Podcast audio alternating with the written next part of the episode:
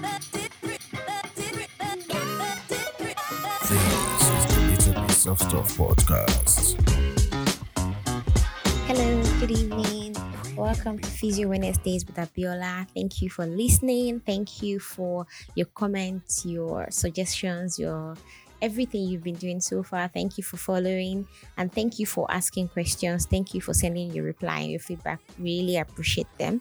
So today's episode we'll be talking about how soon how soon all these things physio has been talking about all these examples you've been giving all these lifestyle modifications you've been talking about how soon before i start seeing results? How soon before i start getting relief from my pain? How soon before my physio starts giving me relief? How soon before i start working again? How soon before the rehab is complete? So the topic today is how soon before i get physio from my physiotherapy before i get results from my physiotherapy rather. So i need you to understand that there are a lot of factors that contribute to how soon how fast, how quick you get your results, your desired results from your physical therapy session or treatment or interventions. Now, what are these factors that contribute to it? First of all, I need you to note this that with physical therapists around the world aim at providing holistic care for the patient. Apart from providing holistic care, we like to personalize the care to suit you, to suit your need.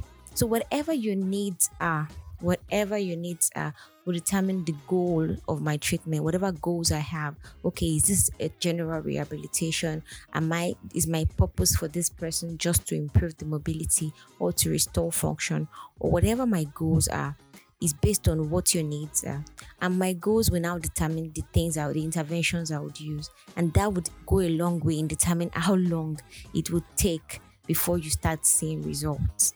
What do I mean? One of the factors that can affect how soon you get results from your physical therapy session is your medical history. Now, if you come to your clinic, you come to your physiotherapist with a complaint of, um, let me see, knee pain, for example, and you see another person that's complaining about the same thing.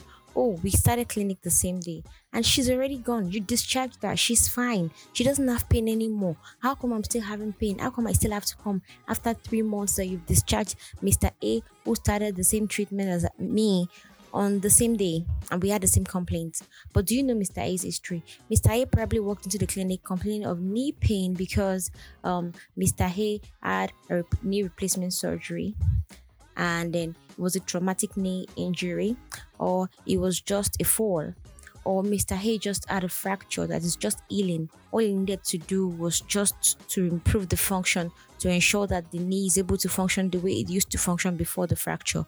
But you want to compare Mr. Hay to you, who on the other hand have a full blown knee arthritis. I mean, osteoarthritis is not even a new thing. It's not. A, you're not the first timer in your family. You have a family history. You have a family medical history of arthritis, so you know that it's a progressive thing. It's degenerative. The more I treat you, yes, I can reduce the pain, but the degeneration is continuous. And if you don't want to go for the surgical intervention, there are modifications we do to make your life easier we're not exactly taking it away. I don't know if you understand what I'm trying to say. That in that case now, your medical history, your family history, your genetics, whatever would affect the goal of treatment, which will affect how soon you would get results. So you can see that you and so person came to the clinic at about the same time and um, he probably had a bandage on his knee. So you assume that oh, it's the same knee issue that I came with that he came with. But how come he's fine now? And I see him around the estate, he's jogging, he's driving, he's fine. Doesn't come for physio anymore, and I still have to keep coming because you have different medical histories. That's one. Even if you've been coming around and you've been using the same intervention, but your history is different, so the goal is different.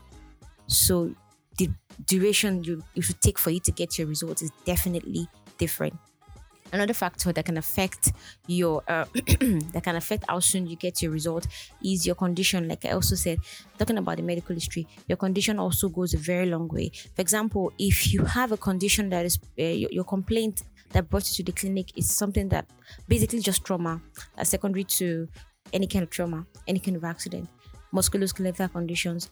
For example a fracture at the lower limb doesn't take more than six three six months. Heals a fracture would heal normally if you don't have to do an implant or anything even if you have to if it's a simple fracture it heals you come in to check to confirm the range of motion is still intact and everything is good then the pain is gone then you can go But you cannot compare that to a case of um, a patient that actually had a, co- a condition that is neurological. For a neurological condition, let me say something like um, a stroke. Now, this person is coming in with a lower limb weakness. Let me put it in a very simple way. There is weakness on the right side of the body. The hand is weak and the leg is weak. Then he's seeing the other person who's also complaining that his leg is weak, but his own leg is weak because of something else. Your own leg is weak because a part of your brain actually there was a traumatic brain injury, and depending on how um how much recovery the brain is able to make would affect the physical results in the body. So the, the therapist is not just treating your body physically. As the brain heals, also it affects the level of results you get. So the medical history one, then the kind of condition you're working on also affects how soon you see your results from the care you're receiving. Another thing that can affect how soon you get results from your physical therapist is the modalities. By modalities, I mean the kind of intervention your therapist decides to use. Now, there are many factors that would that would um, affect or determine the kind of intervention I would go for based on the condition, based on the history that I know, based on the information that I have about the patient's condition based on um, maybe I've seen um, radiological investigation, I've seen the X-ray, I've seen the MRI report, I've seen the CT scan. I believe this, this I probably wouldn't, wouldn't want to use this. Okay, this person has had this before. There's an implant, so definitely I wouldn't use this. Okay, there is this, this, this, so I can't use that. You understand? So the kind of intervention I choose to use also determine how can also affect. It's not the only factor, yes, but it can also affect how soon you get results from your physical therapy session which is very important. And the fourth and the most important factor I'll be talking about today, because we're running out of time, is the patient compliance. This is very, very, very important. You have a very good medical history. You have a condition that your physical therapist understands. Your physical therapist has access to all the intervention he or she could need and modalities he or she could need to make to draw up a treatment plan that is perfect word standard for your care and he or she is ready to work with you. But are you ready to work with your therapist? The patient compliance is very, very, very important. By patient compliance, what do I mean? Like you come in for your physiotherapy session and then they start treating and they're like, oh, in five sessions, you should be fine. But you know what? Pending that five sessions that you're going to be having this treatment, I'm going to drop a program for you, home care program that you'll be doing on days when you don't come around. Even after your session, you go home the following day, you do this in the morning, this number of time, this in the afternoon, this number of time, this in the evening, this number of time. You do it every day. Then I see you two days later because I expect that if you do it every day, two days later, I should have seen this level of change. But the average person will say, okay, thank you very much. And they'll just go and forget about it.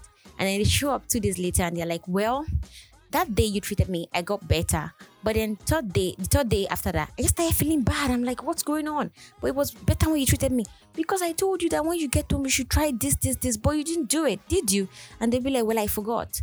So if you are not compliant, if you're not compliant with the own program, you also play a part. It can also affect how soon you get discharged. It can also affect how soon you start seeing results from your physical therapist. And then if your kind of condition or the complaints that you brought to the hospital has to do with something that would need your physical therapist to do a lifestyle modification designed for you, like oh, like what we talked about the last um, the last time, maybe your back pain is um it's kind of occupational back pain let me put it that way and they're like oh this thing is because of your occupation we need you to adjust this this this and you're like okay you need to uh, maybe stop doing this for the period of time. Maybe reduce this amount of distance you jog.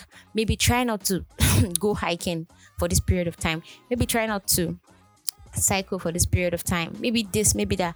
And then you're like, okay, I can do that. Oh, well for example, let me even use a very simple example. Maybe ladies, we love shoes. Like we all love to look good. Everybody wants to look good. And you're like, you have this injury in your ankle and I really want you to go. And your physio is like, oh, I'm very positive. I've seen this several times. It shouldn't take us more than 10 sessions. You'll be fine. But during that period, no matter the importance of the party you're going to, please do not put on heels.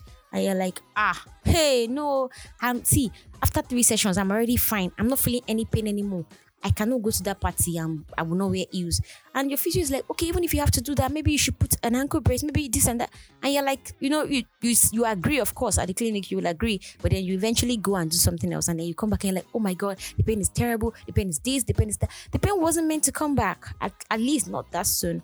I mean, he or she would have explained to you that the fact that you're not having pain right now does not mean you're fit enough to go back to something that is that unstable as this inch of heels for you. I know that shoe is really nice, but try to wear it after so so period before you start wearing this type of shoes, you know, and then you don't listen. So your compliance to whatever instructions you're given would also go a long way to affect the kind of um how soon you get results from your care. So it ju- it doesn't 100% depend on your therapist or your medical history or the kind of complaints you're having or the kind of modalities they are using for you or the kind of interventions you're having. Another thing that is very important is are you compliant to the instructions you've been asked to follow? Thank you very much for listening. Bye.